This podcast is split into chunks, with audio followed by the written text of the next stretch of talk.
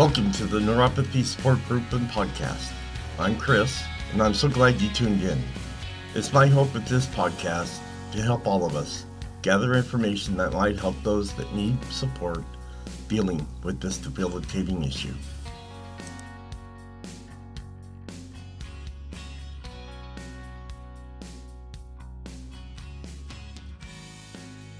Hello, and welcome to this podcast. Before we get started, let's get the formalities out of the way with the medical and privacy disclaimer. I am not a doctor or medical professional. The information on this podcast is from personal experiences and is meant for group support.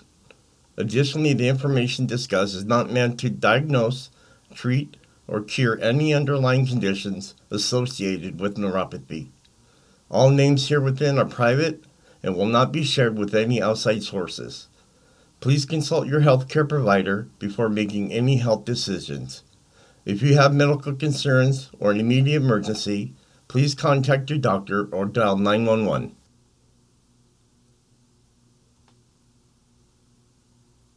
Well, hello, my listeners. How you doing? I hope you had a great weekend.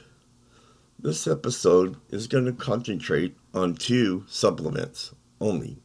Now, I've already talked about supplements before, and I've also talked about vitamins and such. But this time, I just want to specifically talk about two supplements fish oil and flaxseed oil, which both are filled with omega 3s. Now, the reason why I want to do this is, is because I want to give the uses, but there's also side effects and precautions that you need to watch out for if you're taking both of these supplements themselves. So that's why I wanted to just give this uh, episode here concentration on just those two products. So I'm hoping that you'll get the information that you want as you listen to what I have to say. So fish oil comes from many types of fish. It is rich in two important omega 3 fatty acids and the benefits of fish oil seem to come from its omega 3 acid content. Fish that are especially rich in these oils include mackerel, herring, tuna, and salmon. The body doesn't produce many of its own omega 3 acids. Omega 3 fatty acids reduce pain and swelling and also prevent the blood from clotting easily. Some fish oils, or some products, are approved by the FDA as prescription medications, and it helps to lower your levels with the triglycerides. Fish oil is also available as a supplement. Fish oil supplements do not contain the same amount of fish oil as prescription products, so they cannot be used in place of prescription products. Fish oil supplements are sometimes used for heart health and mental health but there is no strong evidence to support most of the uses. So don't confuse fish oil with EPA, DHA, cod liver oil, flaxseed oil, krill oil, or shark liver oil. So how does it work? And what is what is it effective for? These products are most often taken at a dose of 4 grams daily, while some non-prescription uh, fish oil supplements might also help these products contain less omega 3 fatty acids than the prescription fish oil products. People who need to take as many as 12 capsules of fish oil supplements daily to get the same effect is how they're going to get the same effect as their prescription fish oil. Myself, I do not take 12 capsules. That seems a little overboard. I only take one, so and I'll give you uh, what my product that I take and what the milligrams are a little later. So the possible effects for this fish oil are taking fish oil by mouth decreases the rate of blood vessel reblockage up to 45% when taken for at least three weeks and continue for one month after. Taking a high dose of fish oil by mouth seems to slow weight loss in some cancer patients. Low doses of fish oil don't seem to have this effect. Fish oil also seems to improve kidney function in people who recently rejected a transplanted kidney. It helps with menstrual cramps. Taking fish, fish oil alone or with vitamin B12 or vitamin E can improve painful periods and reduce the need for pain medications for cramps. Consuming higher amounts of fish oil from foods has been linked with a lower risk of heart failure. But it's too soon to know if taking fish oil supplements helps prevent heart failure. But taking fish oil supplements by mouth might reduce the risk of death in people that already have had heart failure. Now, for high blood pressure, taking fish oil by mouth seems to slightly lower blood sugar, or blood pressure, I'm sorry, in people with moderate to very high blood pressure. It's not clear if it helps people with slightly high blood pressure or those who are already on blood pressure lowering medications. Taking fish oil by mouth might reduce liver fat and improve liver health in people with NAFLD.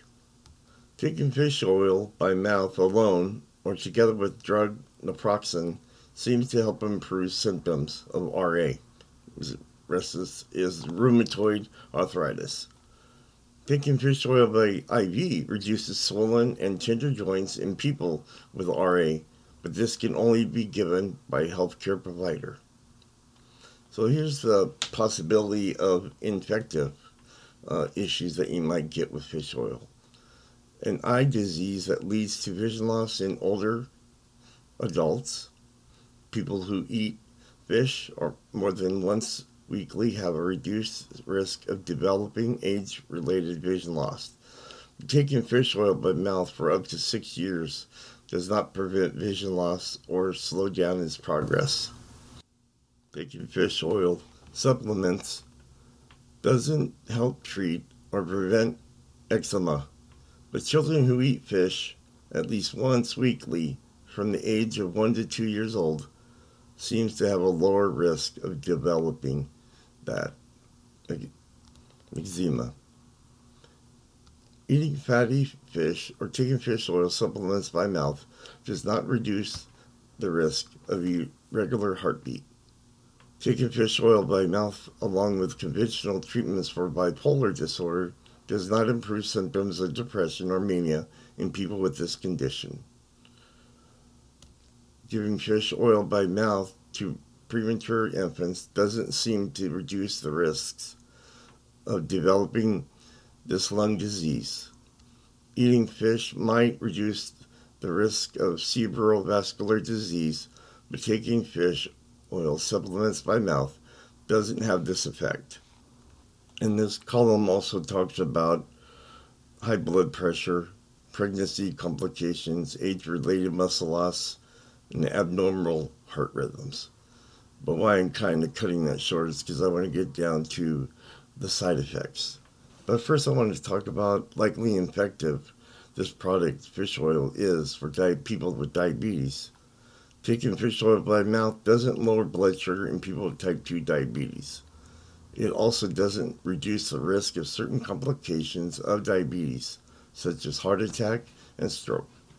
But taking fish oil by mouth might lower blood uh, fats in people with diabetes. So here's some side effects.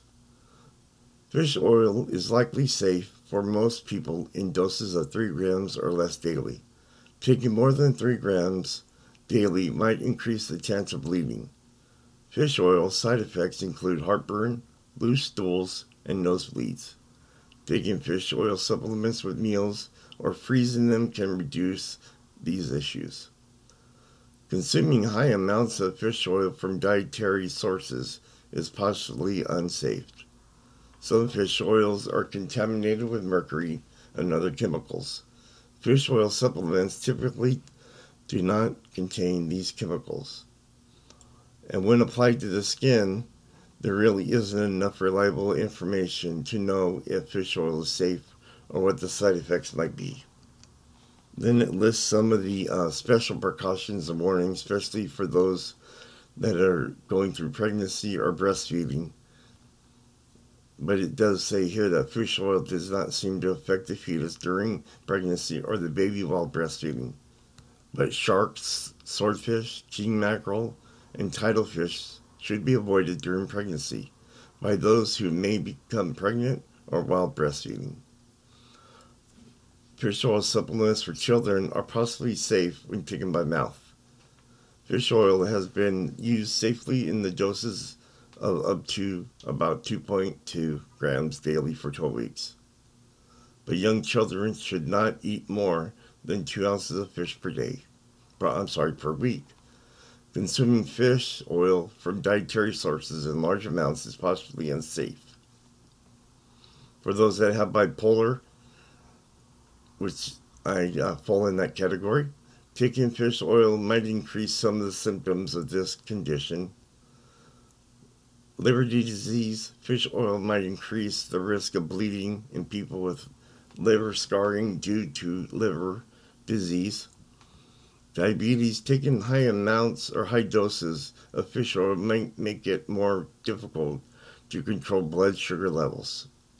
And then the one most important thing you want to make sure that you watch out for is anybody that's allergic to fish or seafood. Some people who are allergic to seafood, such as fish, might also be allergic to fish oil supplements. There is no reliable information showing how likely people with seafood allergy are to have an allergic reaction to fish oil. Until more information is known, advice for patients allergic to seafood is to avoid or use fish oil supplements. Use them cautiously. So I hope that gave you some information in regards to uh, fish oils. And now we're going to move on over to the uh, flaxseed. Now, the um, information that I'm giving you today is on WebMD, and I will make sure that I post this on my Facebook page. All right, so let's go ahead and move on to the flaxseed oil. Flaxseed oil and linseed oil are the oils that come from flaxseed. Linseed oil is usually used in the manufacturing while flaxseed oil is used for nutrition. Flaxseed oil contains the essential omega 3 fatty acids, and in foods, flaxseed oil is used in salad dressing and in margarines. Flaxseed oil is also used as a medicine. So, how does it work? Flaxseed oil is a source of fatty acids such as alpha acids. And the chemicals in flaxseed oil seem to decrease inflammation. That is why flaxseed oil is thought to be useful for rheumatoid arthritis and other inflammatory swelling diseases. Flaxseed oil helps with foot sores in people with diabetes. Research shows that taking flaxseed oil twice daily for 12 weeks may help foot ulcers to heal faster in people with diabetes. Flaxseed oil also helps with dry eyes. Using eye drops that contain flaxseed oil may be, may be help in reducing certain symptoms of dry eye in some people, but not all people. Here's a, a possibility infective areas that flaxseed oil won't help. Bipolar disorder. Flaxseed oil doesn't seem to improve symptoms of mania or depression in children with bipolar disorder. So this is where there is uh, insufficient evidence for hardening of the cal- uh, arteries, athletic performance, breast cancer, burns, heart disease, carpal tunnel syndrome, which is what I have now, also long-term kidney disease, diabetes, and this is where I thought that flaxseed oil helped diabetes because that's what I was told to take. But in most research shows that flaxseed oil doesn't lower blood sugar in people with type 2 diabetes, but it might lower blood sugar in women with pregnancy and related diabetes. It also can affect uh, dry skin. It can't help with high blood pressure, Parkinson's disease, pneumonia, prostate cancer, anxiety, constipation, osteoarthritis, swelling, and other conditions. And those right there are going to be your um, insufficient evidence for. So let's move on finally with the side effects. And this is what happens when taken by mouth. Flaxseed oil is likely safe for most adults when taken by mouth, short term. When applied to the skin, flaxseed oil is possibly safe when applied to the skin in short term.